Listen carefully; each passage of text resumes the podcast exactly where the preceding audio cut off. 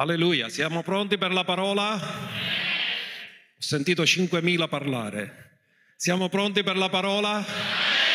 Ecco, così è più bello.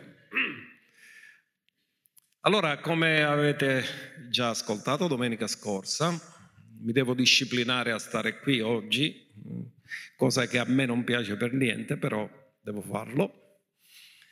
E abbiamo trattato la volta scorsa, abbiamo detto che avremmo trattato oggi differenze tra lode e adorazione. E oggi tratteremo questo argomento e ci sono tante scritture che parlano di questo e che ci illuminano per farci intendere la differenza che c'è tra lode e adorazione. Sono due cose molto importanti nella vita di ogni credente ma non sono la stessa cosa e dobbiamo capire quello che la parola di Dio ci dice intorno a questo. Abbiamo dato qualche piccolo accenno la volta scorsa, oggi cercheremo di svilupparlo, anche se è un argomento così vasto che è difficile essere esaustivi. Così voglio chiedere se ci proiettano Salmo 29, verso 2, perché comincia incoraggiandoci con la lode e poi ci incoraggia nell'adorazione. Date all'Eterno la gloria dovuta al suo nome. Qual è il nome con cui Dio si è rivelato a Mosè? Io sono colui che sono. Quindi gli dobbiamo dare la gloria per quello che lui è. Lui è autoesistente, autosufficiente. Quindi significa che in qualsiasi nostra insufficienza lui sarà sempre la nostra sufficienza. E noi gli diamo la gloria dovuta al suo nome e poi ci incoraggia ad adorare, dice adorate l'Eterno nello splendore della sua santità e vedremo che adorazione e santità sono sempre legati nella scrittura. Poi ritorneremo su Isaia 6 quando lui trovò si trovò davanti ai serafini che stavano gridando santo, santo, santo. Che cosa è successo nella sua vita di fronte alla santità di Dio, una manifestazione della santità di Dio? Così abbiamo visto varie cose in questo verso e c'è questo grande incoraggiamento Dio è degno della nostra lode, del nostro ringraziamento, della nostra adorazione e c'è differenza tra lode e adorazione. Così se andiamo a fare uno sguardo sulla scrittura, troveremo che la parola lode e tutti i suoi derivati, ora in italiano ce n'è solo una, ma gli ebrei usavano almeno sette parole per indicare la lode a Dio. Troviamo la parola lode per ben 263 volte nella Bibbia. E quando si usa questa parola significa soprattutto lodare, esaltare, cantare lodi in onore a Dio, benedire con parole, canti e inni. Quindi la lode può essere espressa con le parole, può essere espressa con un canto, può essere espressa anche attraverso manifestazione del corpo, ad esempio alzare le mani davanti alla sua presenza in segno di arresa davanti a lui o di sottomissione, di ubbidienza a lui. Mentre per quanto riguarda la parola adorazione e tutti connessi è menzionata 188 volte nella Bibbia e come sapete ha una differenza nel significato tra Antico e Nuovo Testamento. Nell'Antico Testamento soprattutto significa inchinarsi, prostrarsi, mostrare obbedienza e vedremo che questo è un legame molto forte nell'adorazione. Non si può sciogliere né slegare l'ubbidienza dall'adorazione. E anche riverenza, timore. Mentre nel Nuovo Testamento sapete che soprattutto significa prostrarsi e baciare, avvicinarsi per baciare. E abbiamo detto che tutte e due queste realtà messe insieme ci danno il vero concetto dell'adorazione. Ora, la lode esalta gli attributi immutabili di Dio. Lui è l'eterno e non muta. In altri termini, le circostanze che noi passiamo non cambiano Dio. Dio rimane sempre lo stesso. Quando noi lo lodiamo, lodiamo l'immutabile Lui è amore indipendentemente da quello che stiamo passando. Lui è onnipotente indipendentemente da quello che stiamo passando. Lui è l'Eterno che guarisce indipendentemente da chi sa ricevere guarigione. Lui è santo e la santità è l'attributo di tutti gli attributi di Dio. In altri termini tu puoi dire che Dio è amore e il suo amore è santo. Dio è potente la sua potenza è santa. Dio è glorioso e la sua gloria è santa. Così potete aggiungere la parola santo a qualsiasi degli attributi di Dio e quando noi lodiamo Dio, poi toccheremo questo fatto quando parleremo del sacrificio della lode, noi non facciamo altro che dichiarare quello che Dio è nella sua immutabilità. Quindi io lo lodo perché Lui è l'Eterno e non muta. Gli attributi di Dio sono immutabili e io lodo colui che non cambia mai e lodando colui che non cambia mai lo autorizzo a cambiare quello che io sto vivendo. Perché quando lo lodo come l'Eterno che mi guarisce, lo autorizzo a guarirmi. Quando lo lodo perché mi trovo nella necessità e nel bisogno, lo autorizzo a provvedermi. Perché io non sto guardando quello che sto vivendo, ma sto guardando colui che è immutabile e che è capace di mutare le mie condizioni attraverso la sua immutabilità. La lode è unidirezionale, cioè noi lodiamo Dio, può essere un monologo, io comincio a dire a Dio quello che Lui è, dichiaro quello che Lui è e quindi la lode può essere un monologo, ma vedremo che l'adorazione mai è un monologo.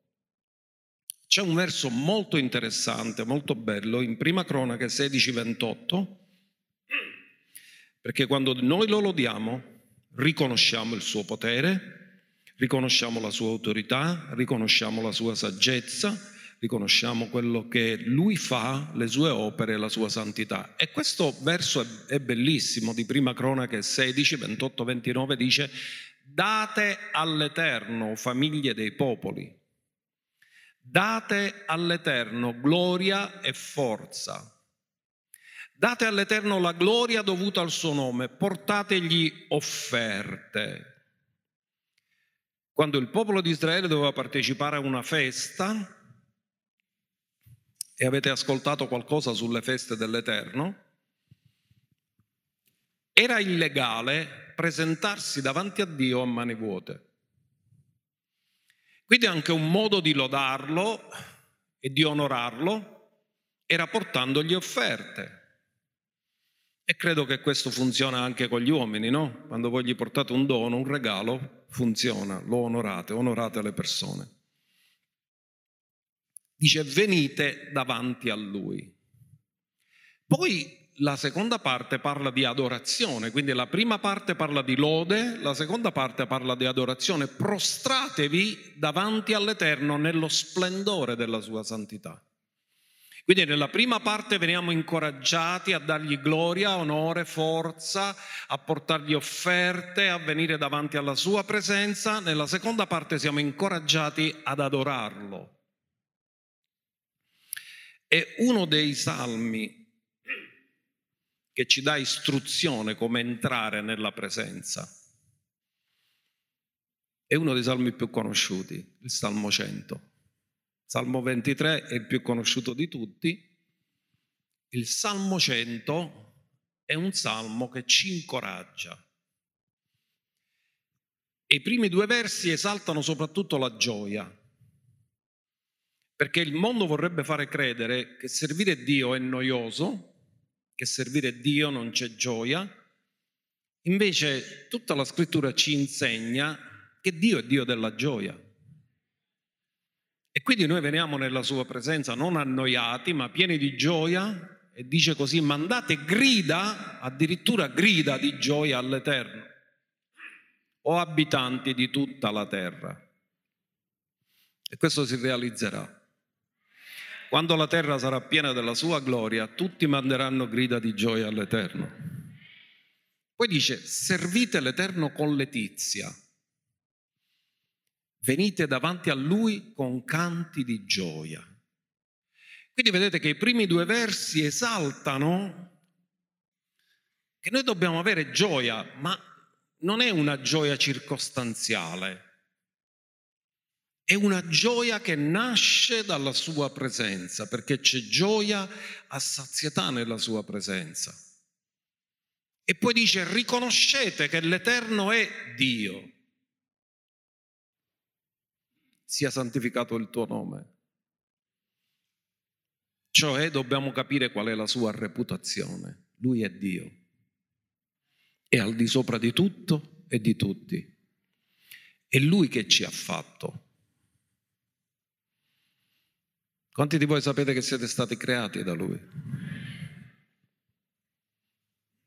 Perché oggi il mondo sta cercando di smentire che Dio è il creatore. Ma vi dico una cosa, gli scienziati onesti stanno diventando creazionisti. Non ci credono nell'evoluzione. Perché se solamente guardano le leggi della fisica, e preparerò un insegnamento su questo che si chiama entropia spirituale, lo farò nel full immersion. Le leggi della fisica, tra cui la legge dell'entropia, che è una delle leggi della termodinamica, quindi è scienza, è fisica, non è teoria, è fisica. E qui ci sono persone che studiano fisica. Abbiamo il fratello Osvaldo che è laureato in fisica. Cosa dice? Che c'è sempre, noi viviamo in un sistema dove c'è sempre dispersione. Se usi la corrente elettrica per produrre calore, dal calore non arriverai più a produrre la stessa corrente elettrica e anche se un motore sfrutta un carburante, la quantità di calore che può produrre quel carburante, in realtà il motore ne utilizza solo una piccola percentuale. Quindi c'è una dispersione che si chiama entropia ed è il, che misura il disordine. In altri termini, ogni cosa abbandonata a se stesso non crea ordine, ma va nel disordine. E la teoria dell'evoluzione cosa dice? Che le cose abbandonate a se stesse migliorano e invece la scienza dice esattamente l'opposto, che qualsiasi cosa abbandonata a se stessa peggiora. Quindi Dio ci ha fatto, Lui ci ha creato e scopriremo perché ci ha creato. Non noi da noi stessi. Noi siamo il suo popolo. Quanti di voi sapete che appartenete a lui? Uno dei motivi di lode è che sappiamo a chi apparteniamo. E noi siamo il gregge del suo pascolo. Ora nella mentalità nostra occidentale questo non si comprende bene, però il popolo di Israele che viveva soprattutto di pastorizia sapevano esattamente che una pecora dipende nella sua vita interamente dal pastore. E quando loro dicevano che il Signore è il nostro pastore, noi siamo il suo gregge, loro stavano dicendo noi viviamo dipendendo interamente da Dio. Siamo il popolo del suo pascolo. Dillo, Dio si prende cura di me. Non è la pecora che cura il pastore, è il pastore che cura la pecora. Poi il salmista dice, entrate nelle sue porte. Di quali porte sta parlando? Ci aiuta quello che dice dopo, e nei suoi cortili. Di cosa sta parlando? Sta parlando del tabernacolo o del Tempio. Quando Davide scrisse questo salmo, non c'era il Tempio, perché sapete che Davide non ha potuto costruire il Tempio, l'ha fatto Salomone. Quindi lui si doveva riferire necessariamente al tabernacolo di Mosè, perché quando lui era re c'era all'inizio il tabernacolo di Mosè, poi lui fece la tenda di Davide. Ma quando lui dice entrate nelle sue porte, c'erano tre porte nel tabernacolo.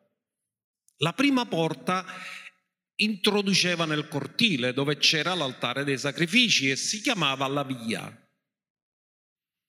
La seconda porta introduceva nel luogo santo e si chiamava la verità e la terza porta introduceva nel luogo santissimo e si chiamava la vita.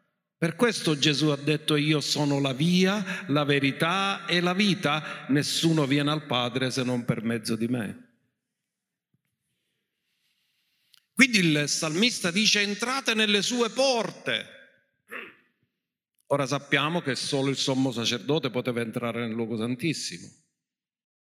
Ma Davide, quando fece la tenda di Davide, tolse la separazione tra luogo santo e luogo santissimo e tutti potevano accedere alla presenza. E nei suoi cortili con lode.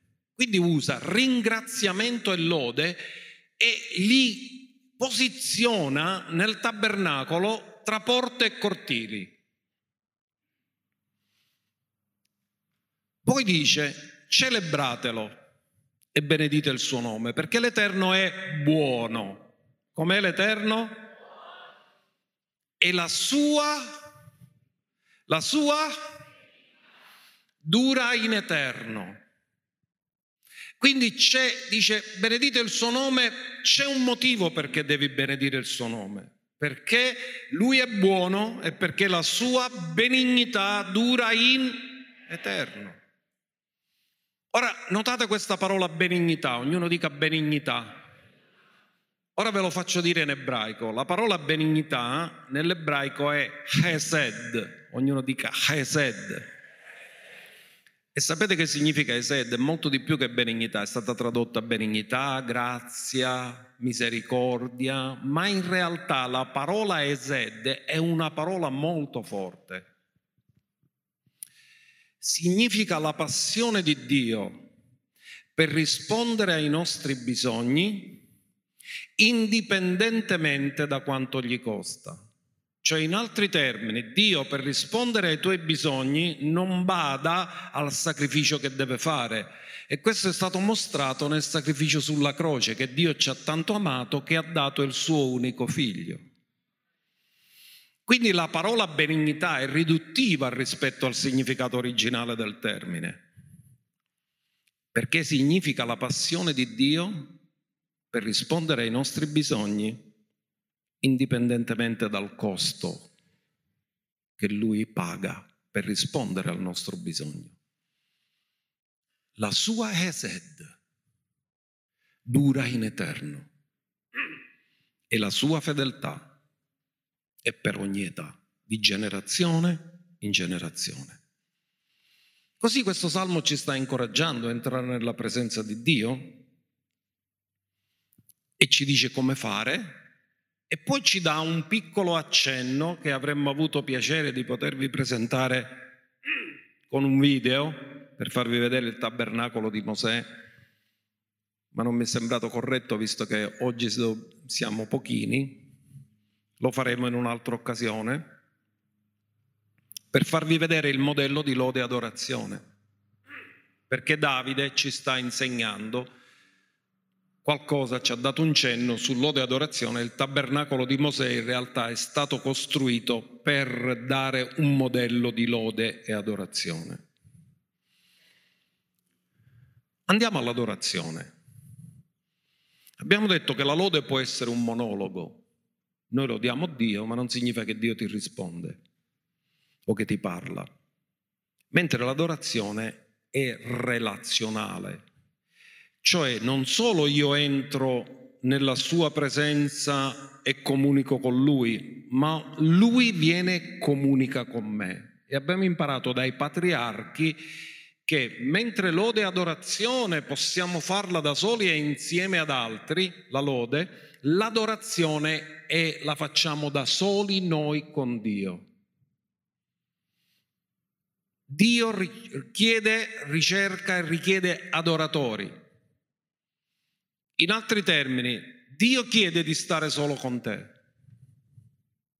Vuole un tempo speciale con te, solo con te. Lui e te da soli. L'adorazione non è mai un monologo, è sempre un dialogo. È relazionale.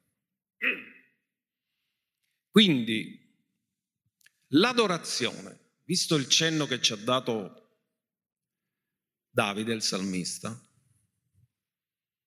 è qualcosa che è fatta con la parte più intima di noi, più profonda di noi, lo spirito.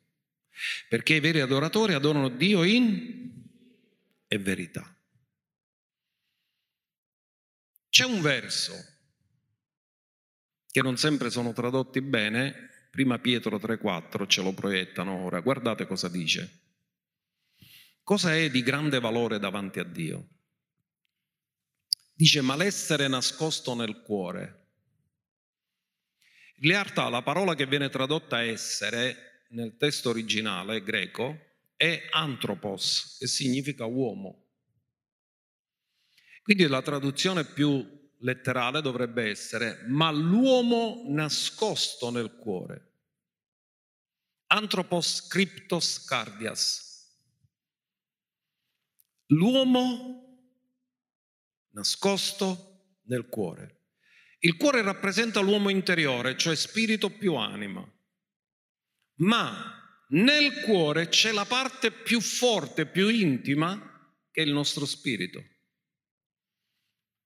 Dice con un'incorrotta purezza di uno spirito dolce e pacifico. Di che cosa sta parlando? Dello spirito. Cosa sta parlando dell'uomo, l'antropos? Il vero uomo è lo spirito, che è di grande valore davanti a Dio. Noi in realtà adoriamo Dio col nostro spirito, lo adoriamo in spirito e verità. Ritorniamo a quello che ha detto Davide, entrate nelle sue porte, ma l'Apostolo Paolo nel Nuovo Testamento non dice che siamo diventati noi il Tempio dello Spirito. Quindi usa ancora questa allegoria. Noi siamo il Tempio.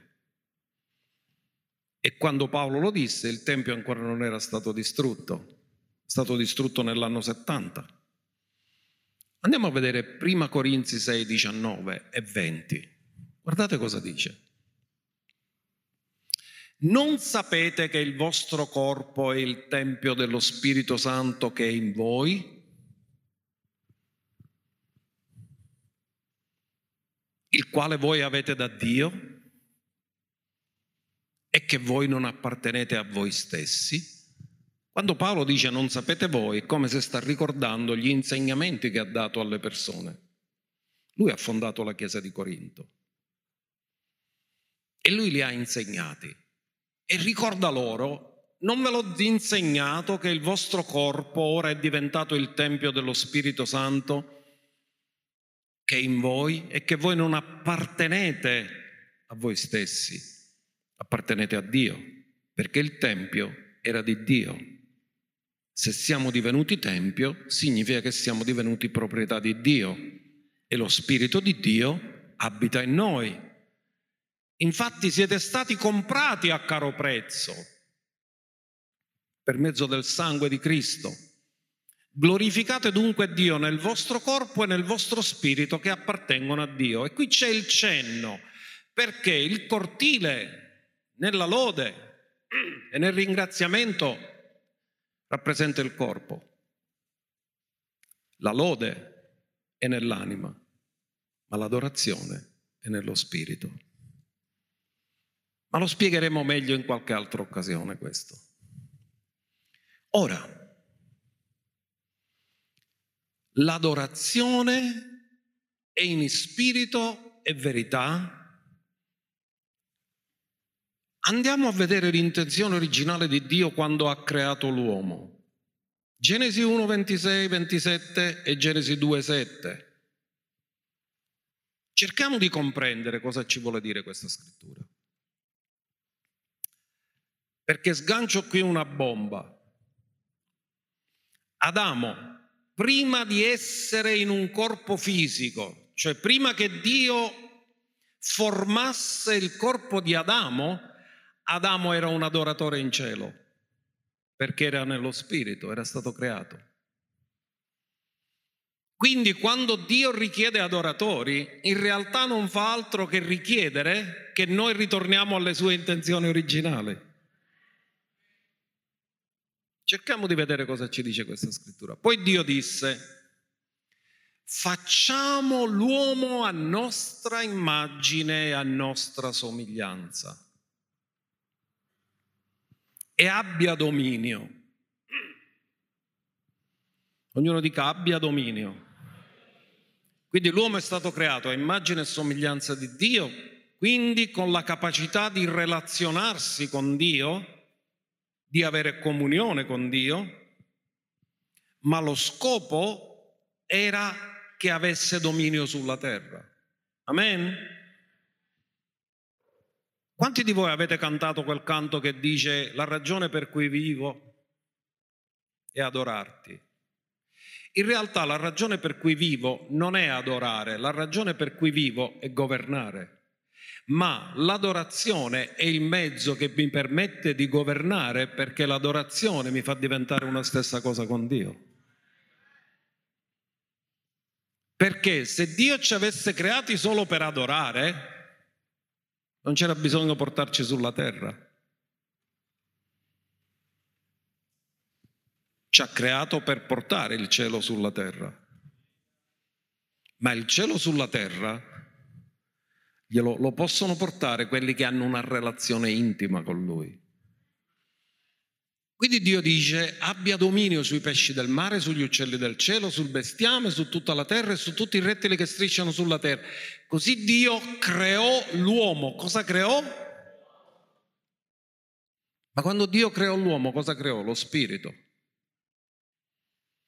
E questo accorda con quello che abbiamo letto prima Pietro 3:4, antropos, l'uomo vero per Dio è lo spirito. È lì che c'è la sua immagine. Così Dio creò l'uomo a sua immagine. Parla dello spirito. L'anima non c'è ancora, il corpo neanche. Ma nello spirito siccome l'adorazione è nello spirito, e ora ascoltatemi attentamente, poiché l'adorazione è nello spirito e spirito e verità sono eterni, quando entriamo in adorazione siamo fuori dal tempo. Perché entriamo in una dimensione di eternità. Dio creò l'uomo a sua immagine lo creò a immagine di Dio. O come spesso dico sempre, quando Dio ha creato gli animali, lo ha immaginato. Ma quando ha creato l'uomo, si è guardato allo specchio. L'ha creato a sua immagine.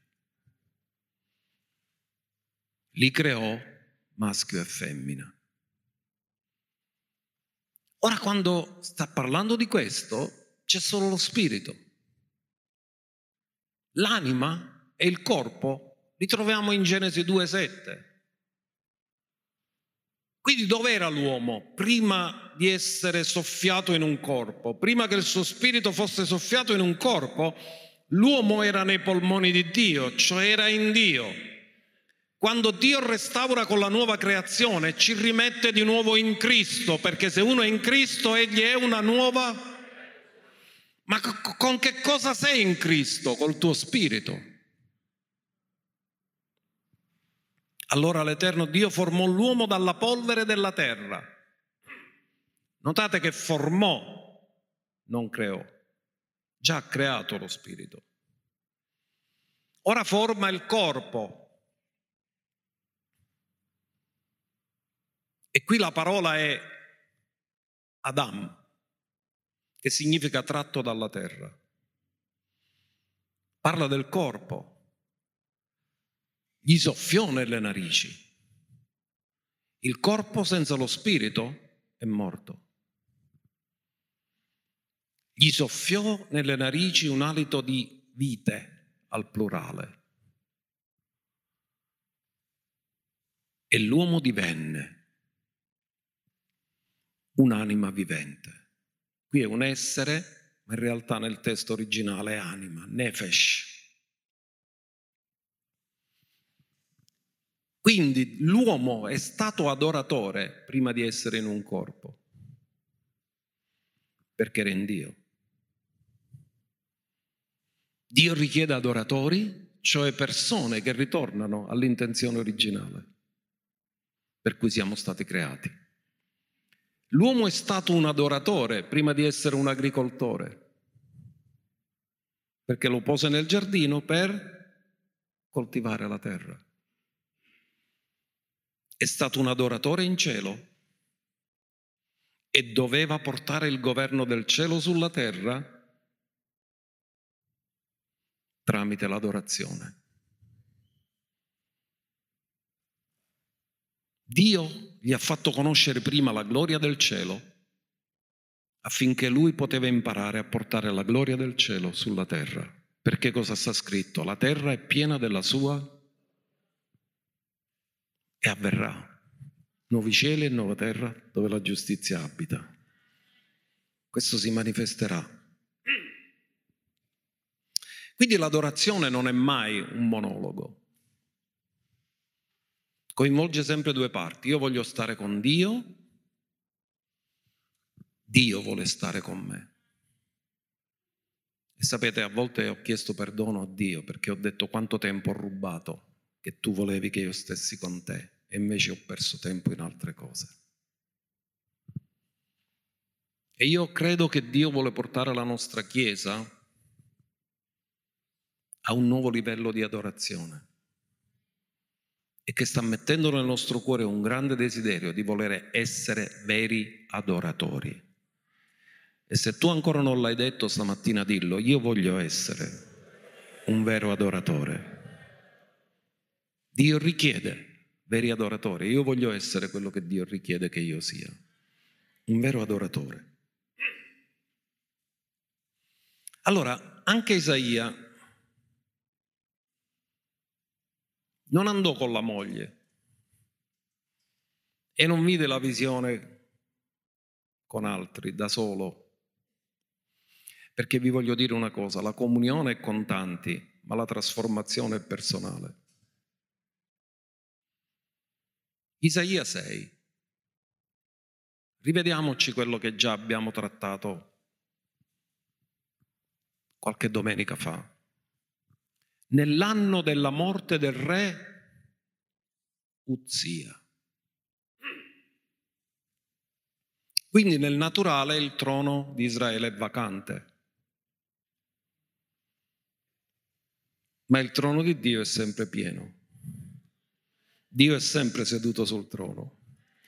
Lì non ci può essere successione perché Lui è l'Eterno per sempre, Lui è l'Eterno e non muta. Lui è sempre seduto sul trono, indipendentemente dalle circostanze sulla terra.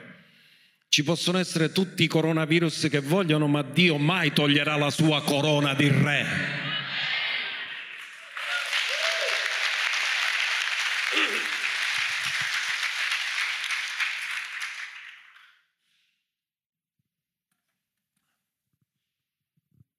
Io vidi il Signore assiso sopra un trono alto ed elevato. Dillo, Dio sta sempre seduto sul trono. E i lembi del suo manto riempivano il tempio. Sopra di lui stavano dei serafini. Ora vedete nella scrittura si parla di tanti angeli, tanti tipi di angeli ma serafino letteralmente è colui che arde.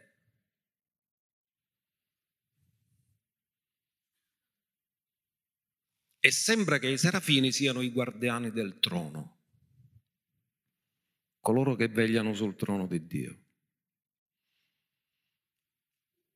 Ognuno di essi aveva sei ali,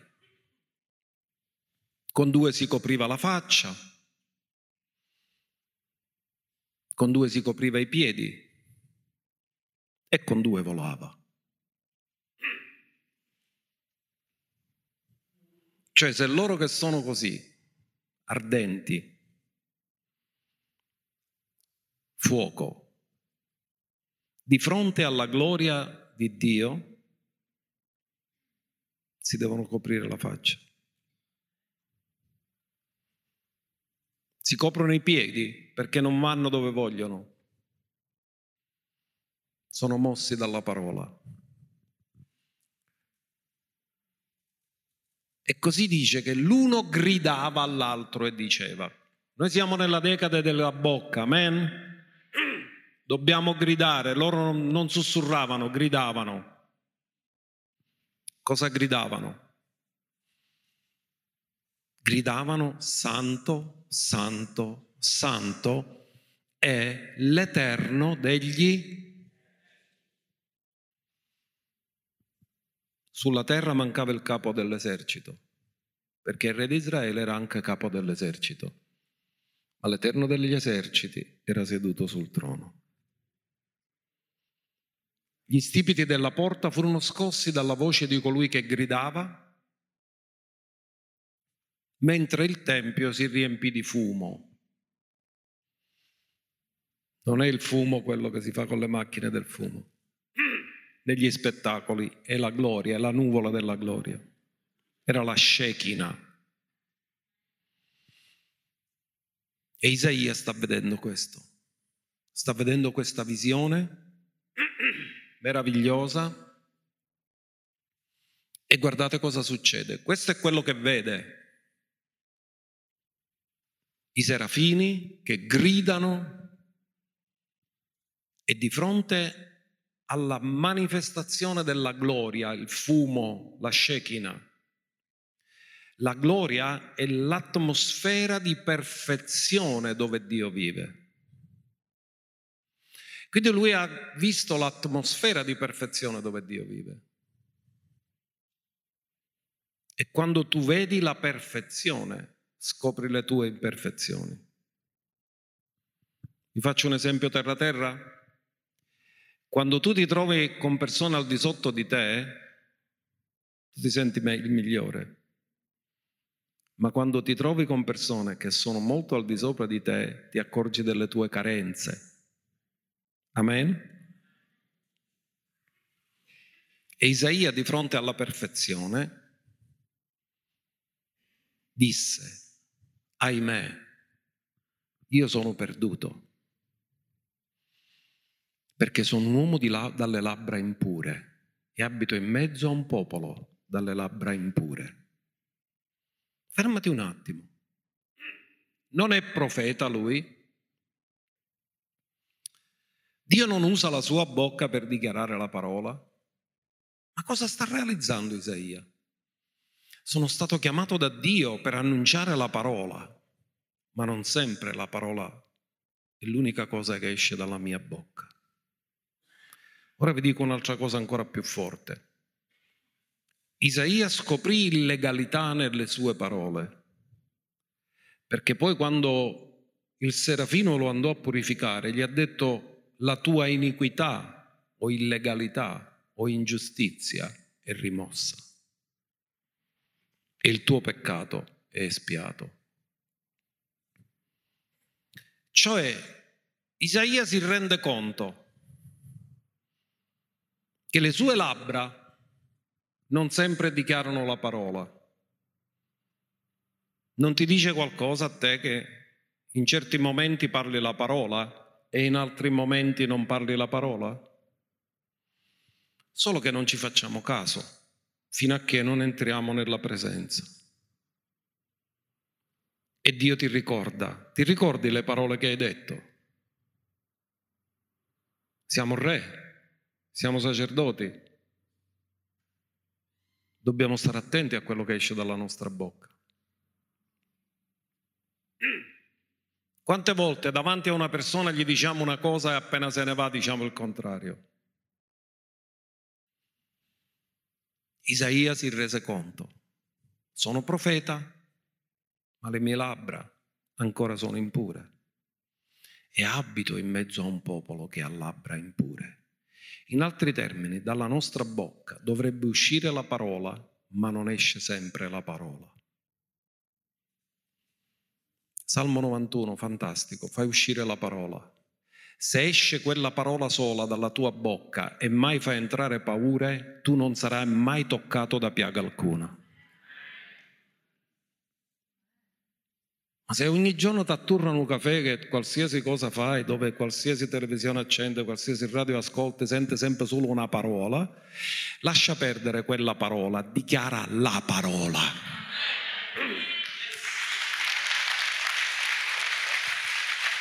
Perché sennò quello ti genera paura.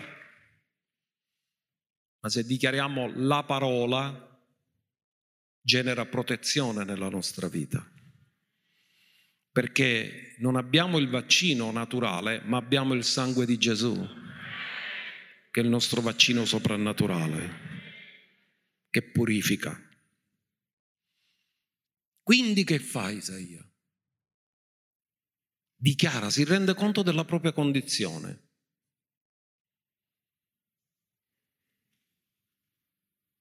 E guardate, però si rende conto della grazia. Dice, sono messo male. Mi rendo conto che di fronte alla perfezione di Dio ho tante imperfezioni. Dovrei morire per questo. Non posso resistere di fronte alla perfezione e alla gloria di Dio. Ma pure i miei occhi hanno visto il Re. Questa è grazia. Dovevo morire, ma sono ancora vivo. Ed è bellissimo il verso 6, guardate allora. Allora significa che era arrivato il tempo giusto per il suo cambiamento. Cioè, Dio non ci può cambiare fino a che noi non ci rendiamo conto della nostra necessità di cambiare. Perché noi siamo bravi a capire dove gli altri devono cambiare. Ma Dio ci cambia quando noi arriviamo al punto di capire dove noi dobbiamo cambiare. E quella parola allora, cioè il serafino non ha fatto niente fino a che Isaia non ha parlato e ha detto ma io sono messo male, io sono perduto, ho le labbra impure. Allora uno dei serafini volò verso di me, tenendo in mano un carbone ardente Ora, Serafino è uno che arde, ma il suo fuoco rispetto al fuoco dell'altare brucia persino uno che arde, tanto è vero che non lo prende con le mani, lo prende con le molle. Prende con le molle il carbone ardente dall'altare.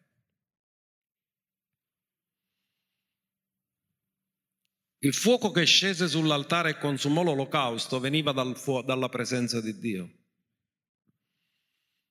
Con esso, carbone, mi toccò la bocca e disse, ecco questo ha toccato le tue labbra, la tua illegalità è rimossa. Iniquità significa ingiustizia. Ingiustizia significa che hai trasgredito la legge. Quindi significa illegalità. Isaia, sei profeta, ma non sempre hai parlato da profeta. A volte hai parlato umanamente, a volte ci hai messo del tuo. È illegale. Rimuovo la tua illegalità e vado ad espiare il tuo peccato. Come l'ha fatto Dio? Col carbone dell'altare. Poi udì la voce del Signore. Che bello questa cosa del tempo. Fino a che Isaia non si rende conto che deve cambiare, il serafino non fa niente. Ma quando si rende conto che è lui che deve cambiare, Dio lo purifica. E dopo che è purificato, è pronto per ricevere e ascoltare la voce di Dio. Quanti volete ascoltare la voce di Dio? Quando siamo purificati, siamo pronti ad ascoltare la voce. Poi udì la voce. Dopo che fu rimossa l'illegalità sua, dalle sue labbra e il peccato fu espiato, lui era pronto per ricevere la voce. Ora è pronto per ascoltare. E udì la voce del Signore che diceva, chi manderò? Chi andrà per noi? Non dice che andrà per me, dice che andrà per noi. Perché noi siamo sulla terra per rappresentare il Padre, il Figlio, per mezzo dello Spirito Santo. Il Padre sta cercando uno, qualcuno che lo rappresenti sulla terra. E non può rappresentarlo che non è stato purificato. E io risposi, eccomi. Questo significa disponibilità. Dio non chiede che tu abbia grandi qualità. Dio chiede che tu abbia disponibilità. Perché una persona può avere grandi qualità ma non è mai disponibile. E Dio chi usa? Quelli che sono disponibili. Quelli che dicono eccomi. Manda me. Facciamo il riepilogo. la visione della santità e della gloria di Dio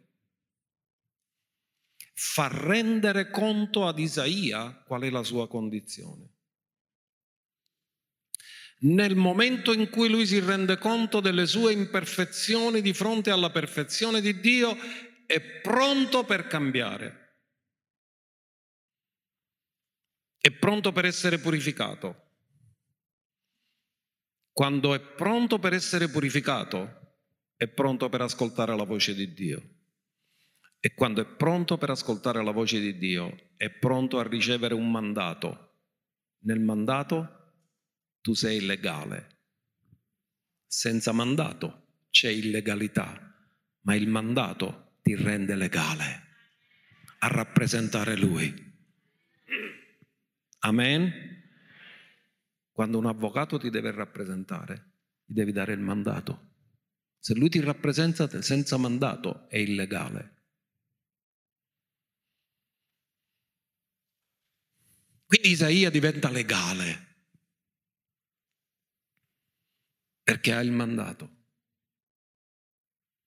Quando hai un mandato, tu non rappresenti te stesso, ma colui che ti ha mandato. E Dio dice chi va per noi cioè, uno che mi rappresenta sulla terra è solo uno che ha visto la mia gloria, che è stato purificato, che ha ascoltato la mia voce, a lui do il mandato. Ma era solo perché nell'adorazione sei solo tu e Dio. Non è qualcosa che puoi fare insieme con gli altri.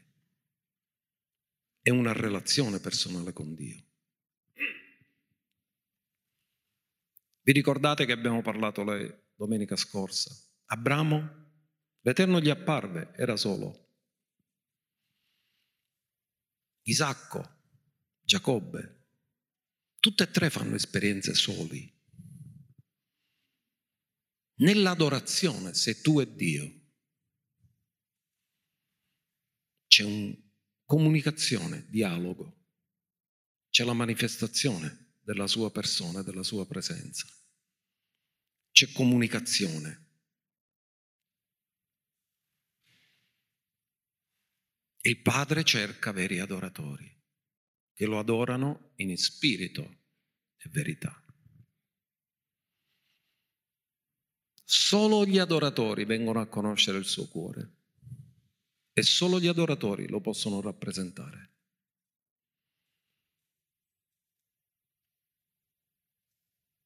la lode. Offre del continuo Dio qualcosa di qua dalla terra verso il cielo. Ebrei 13 verso 15.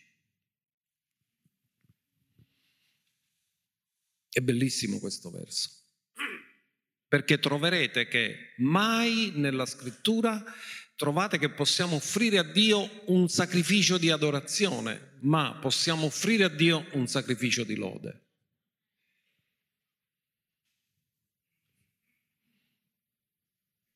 Perché non possiamo offrire a Dio un sacrificio di adorazione? E perché l'adorazione non può essere mai un sacrificio? Perché quando sei con Lui entri nel riposo e quando entri nel riposo non ci sono opere che fai. Per mezzo di Lui, dunque, offriamo del continuo a Dio Qua se dovessimo parlare del continuo, un sacrificio di lode, cioè il frutto di labbra. Fermati un attimo. Perché parla di frutto?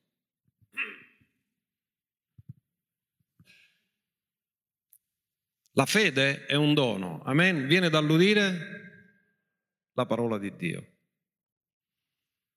Tutti noi abbiamo ricevuto una misura di fede,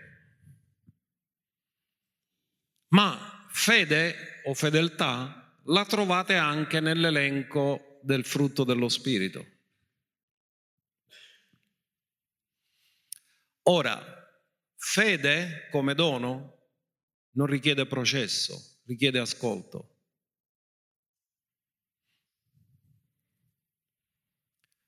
Fede, per fare funzionare i doni dello Spirito, richiede solo disponibilità. Ma fedeltà come frutto, che è poi la stessa parola nel greco è pistis, sempre fede, richiede processo, perché ogni frutto, prima di diventare frutto, ha bisogno di un processo. Allora, ci sono cose che tu ricevi solo perché Dio te le dà gratis, ma ci sono cose che non dipendono da Dio, dipendono dalla tua fedeltà nel processo. In altri termini, ci sono persone che si sottopongono al processo e cambiano e sono trasformati e altri che invece rifiutano il processo e non sono trasformati. Perché dice frutto di labbra? Perché c'è bisogno di un processo per conoscere chi è Dio. Dio si rivela agli affamati e gli affamati spendono tempo davanti alla sua presenza. Non mi venite a dire che l'anno scorso conoscevate Dio come lo conoscete ora, credo che in un anno la vostra conoscenza è cresciuta. In altri termini, se la vostra conoscenza di Dio è cresciuta, c'è un frutto di labbra perché dichiarerete di Dio quello di nu- che sapete di nuovo, cosa che non potevate fare l'anno scorso. Quindi è un frutto che viene da un processo di conoscenza della verità. E che cosa siamo venuti a conoscere? Frutto di labbra che confessano il suo nome. Perché un sacrificio di lode? Perché viene a conoscere l'immutabile e nelle situazioni che qui sulla terra mutano del continuo, tu non parlerai delle cose che mutano, tu parlerai dell'immutabile e se tu ti trovi nel bisogno, tu non lodi Dio dopo che sei stato esaudito, lo lodi prima che di essere esaudito, perché sai che Lui è la tua provvidenza, Lui è la tua salute, Lui è la tua protezione e se anche quello che stai passando sta rinnegando quello che Dio è, tu non dichiari quello che ti sta succedendo, tu dichiari quello che Dio è, ti costa sacrificio, è un sacrificio di lode, ma autorizza Dio a intervenire nella tua vita.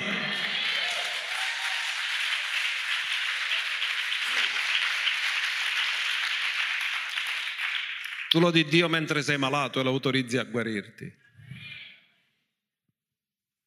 Tu lodi Dio mentre sei nel bisogno e lo autorizzi a provvederti. Tu lodi Dio mentre sei confuso e lo autorizzi a guidarti.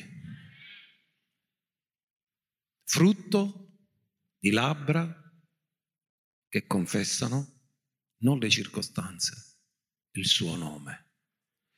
Cioè di fronte alle circostanze, non parlano delle circostanze, parlano di colui che cambia le tue circostanze, di colui che ha la risposta in quello che stai vivendo. Quindi come facciamo? Sacrificio. Ti costa sacrificio perché non è naturale. Dire l'Eterno è colui che mi guarisce quando sei pieno di dolori, ti costa sacrificio. Dire il Signore è il mio pastore, nulla mi mancherà quando non hai soldi per pagare la bolletta, ti costa sacrificio. Ma Dio dice, questo io voglio il sacrificio della lode. Chi mi offre il sacrificio della lode mi glorifica. Cosa sta dicendo Dio? Ti sta imitando. Perché il mondo cosa fa? Di fronte alle cose, di che cosa parla? Io ho sentito qualche intervista e hanno detto l'unica cosa di cui ci possiamo fidare oggi è la scienza. No, io mi fido dell'autore della scienza.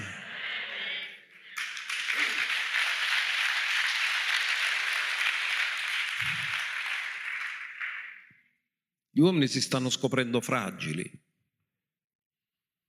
Pure quelli che hanno un sacco di soldi non dormono tranquilli la notte. Perché i soldi non gli assicurano la salute, ma l'Eterno che mi guarisce mi assicura la buona salute. Io prego che tu prosperi in ogni cosa e goda buona salute come prospera l'anima tua. Dillo, io godo buona salute e prospero come prospera l'anima mia.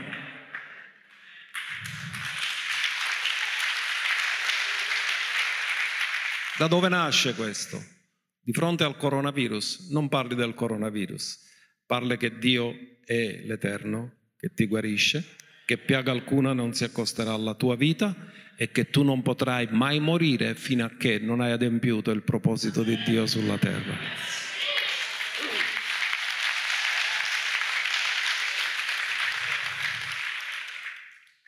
E gli uomini che non conoscono Dio vivono nella paura.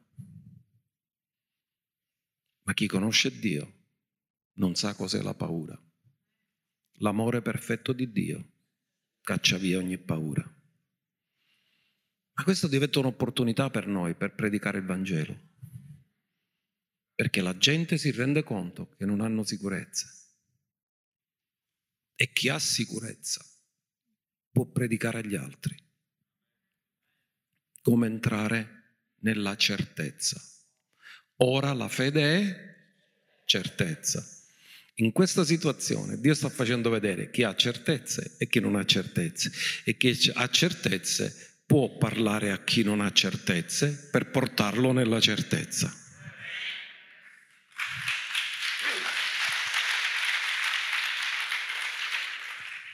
Quindi apriamo la nostra bocca. Non è tempo di stare con la bocca chiusa. È tempo di aprire la bocca e predicare la verità, dichiarare la verità. I cherubini, i serafini gridano nel cielo, non stanno zitti. E anche noi dobbiamo farlo.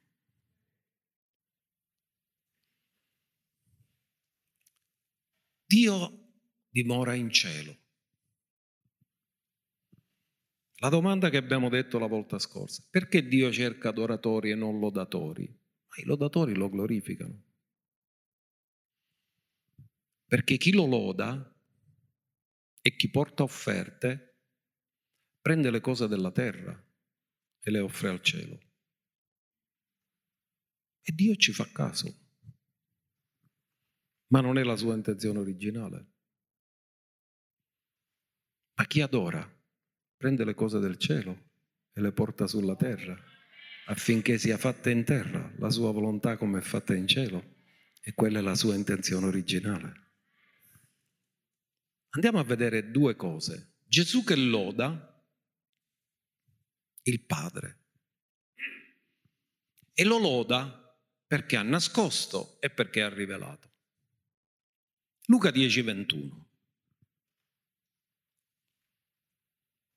In quella stessa ora Gesù giubilò nello spirito. Ognuno dica, nello spirito si giubila. Nell'anima si magnifica.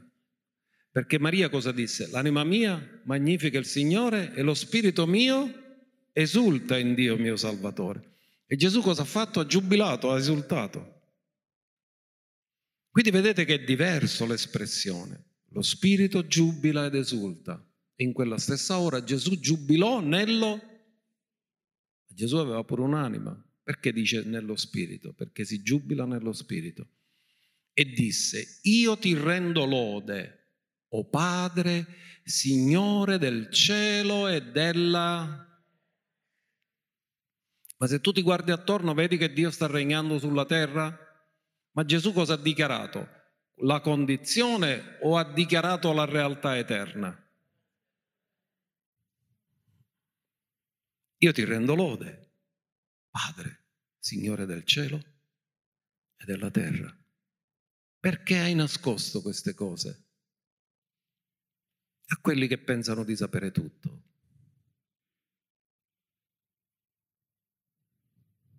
ai savi e agli intelligenti, che sono così savi e intelligenti che non hanno capito da chi hanno ricevuto l'intelligenza.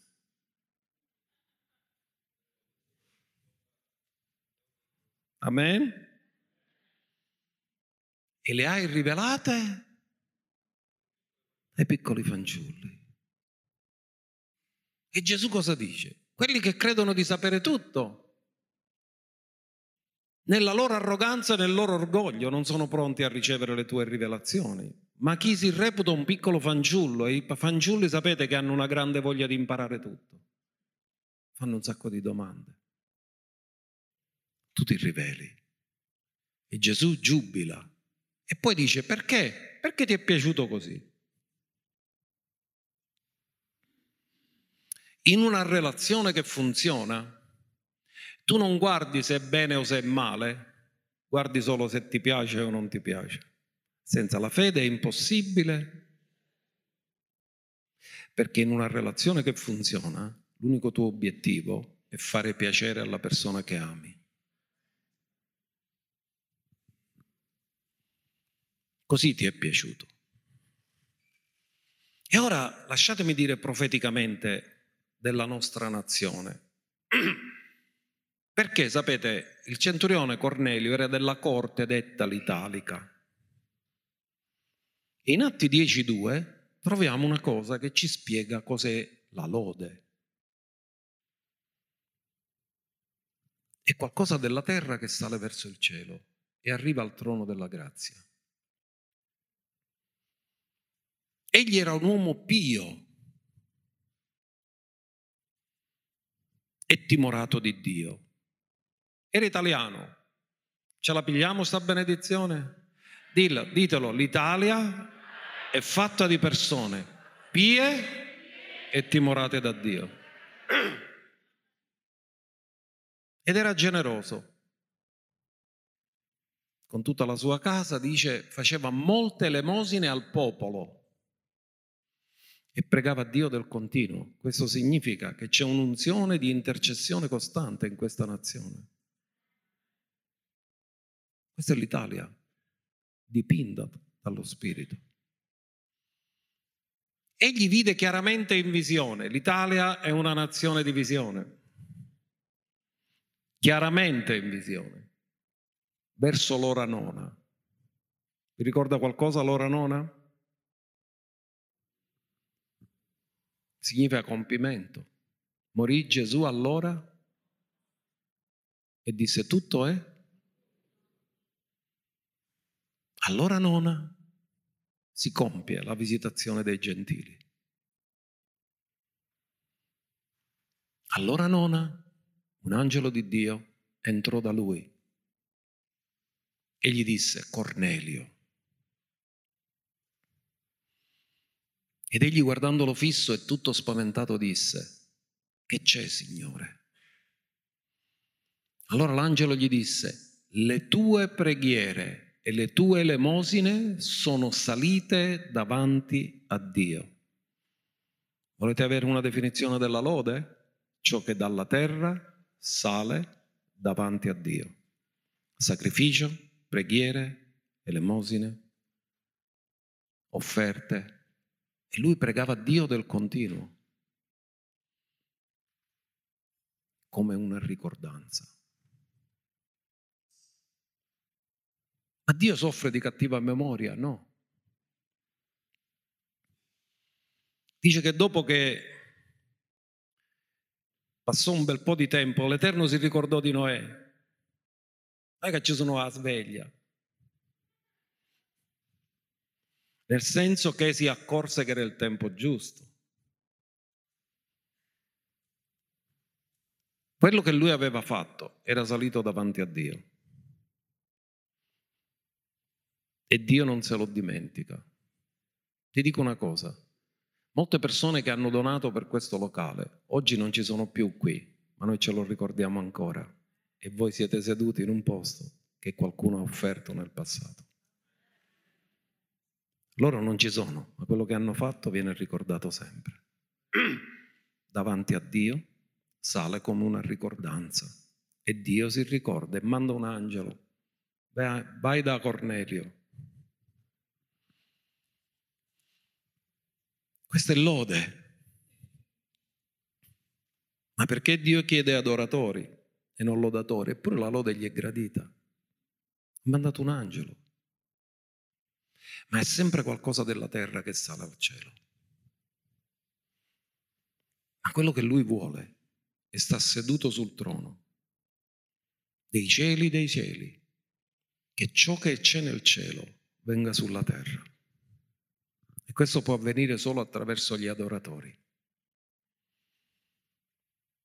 Matteo 6,10 dice nel Padre nostro, venga il tuo, sia fatta la tua volontà in terra come in... Ascoltate, in cielo adorano tutti, sì o no? Quindi qual è la volontà di Dio? Che sulla terra tutti diventino veri adoratori.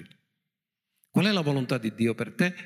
Che siccome in cielo tutti adorano, e sapete una cosa, tutti quelli che adorano ubbidiscono. I veri adoratori ubbidiscono. Stamattina ho citato Abramo. Perché stanotte Dio non mi faceva dormire. Perché a volte citiamo le scritture e non ci rendiamo conto.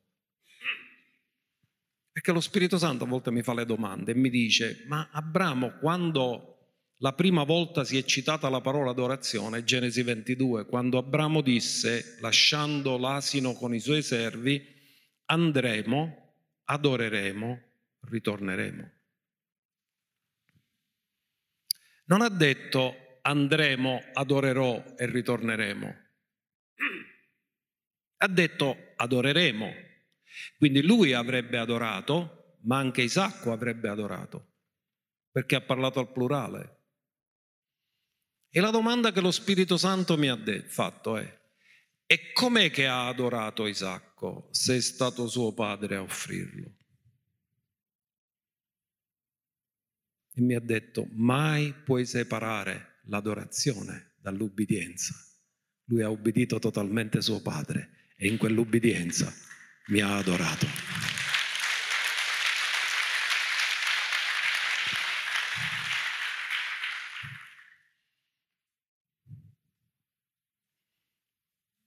Prima menzione si chiama.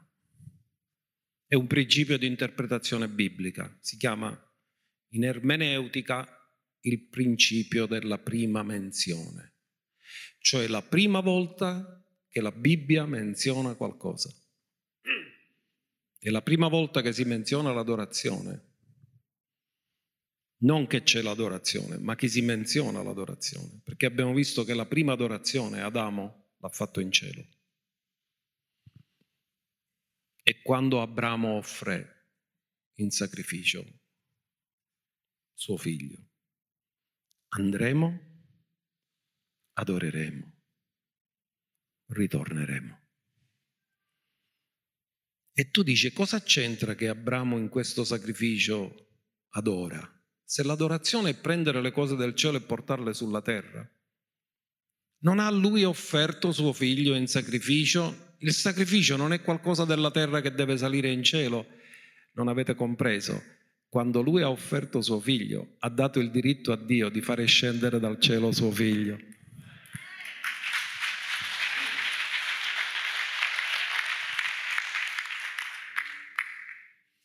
adorazione.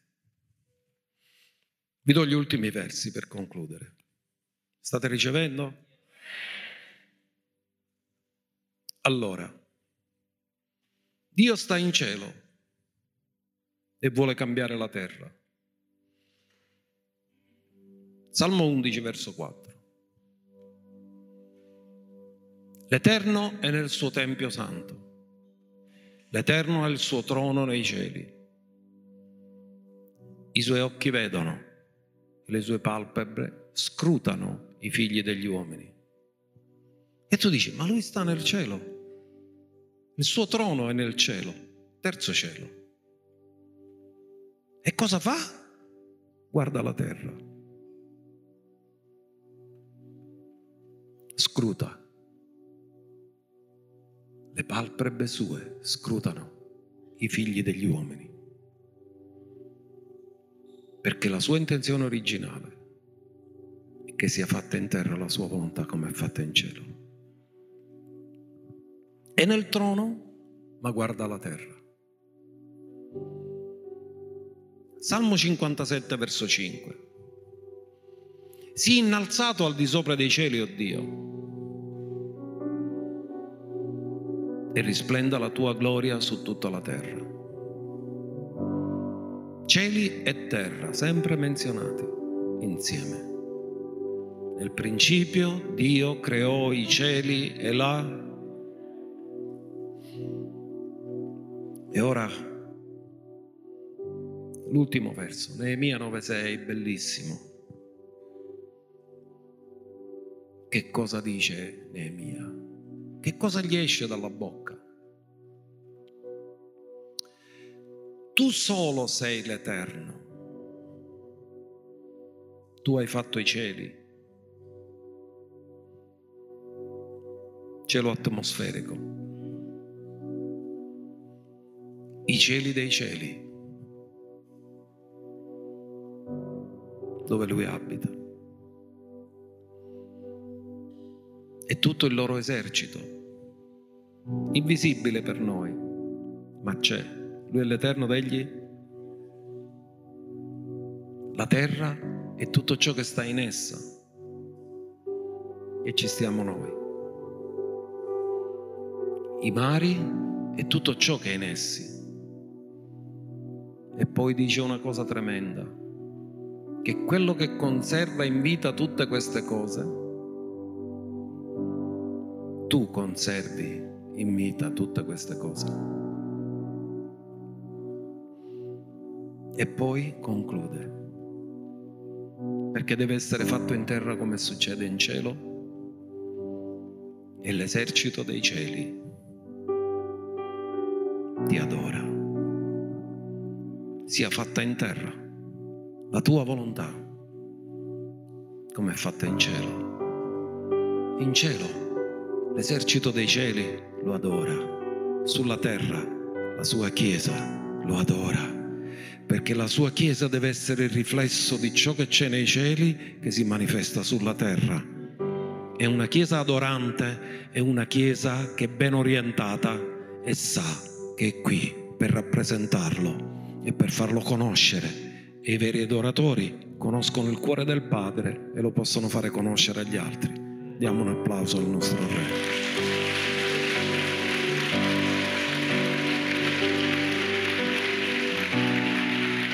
Alleluia. Ci vogliamo alzare, cari, nella presenza di Dio.